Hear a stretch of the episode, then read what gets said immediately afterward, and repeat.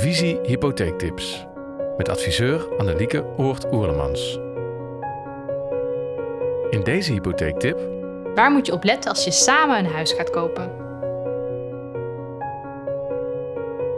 Als je op twee inkomens een hypotheek aanvraagt, levert dat natuurlijk een hogere maximale hypotheek op. Het is daarom extra belangrijk om met je partner te overleggen hoe hoog de hypotheek is die jullie willen aanvragen. Wat je volgens het Nibud maximaal aan hypotheek kan uitgeven, hoeft niet hetzelfde te zijn als wat jullie aan hypotheek willen uitgeven.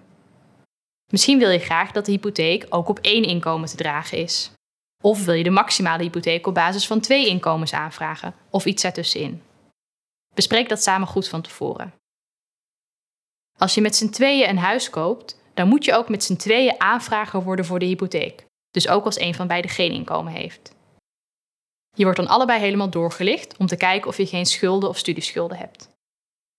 Het is voor de hypotheek niet verplicht om een samenlevingsvorm af te spreken. Maar het is wel verstandig om iets te regelen samen als je dat nog niet gedaan hebt. De notaris kan jullie adviseren over de manier die het beste bij jullie situatie past.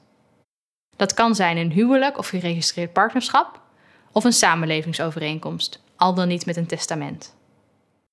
Bij een huwelijk of geregistreerd partnerschap ben je vaak samen eigenaar van de koopwoning en eigenaar van de hypotheekschuld. Dit valt dan in de gemeenschap. Als een van jullie wegvalt, wordt de ander automatisch eigenaar van het hele huis, maar ook van de hele hypotheek. Het kan dan dus verstandig zijn om een verzekering af te sluiten, bijvoorbeeld een overlijdensrisicoverzekering. In een samenlevingscontract maak je samen afspraken over jullie gezamenlijke huishouding. Je wordt geen erfgenaam van elkaar en je bent niet volgens alle definities partner. Als je bijvoorbeeld ook elkaars nabestaande pensioen wilt ontvangen, moet je je vaak nog apart aanmelden bij het pensioenfonds. Als een van jullie in het verleden al een huis heeft gehad, dan heeft dat invloed op de hypotheekaanvraag van jullie allebei. Het kan in zo'n geval verstandig zijn om ook een draagplichtovereenkomst af te sluiten, om daarin afspraken te maken over bijvoorbeeld overgangsrecht of al gebruikt recht op hypotheekrenteaftrek. Je adviseur kan je hier meer over vertellen.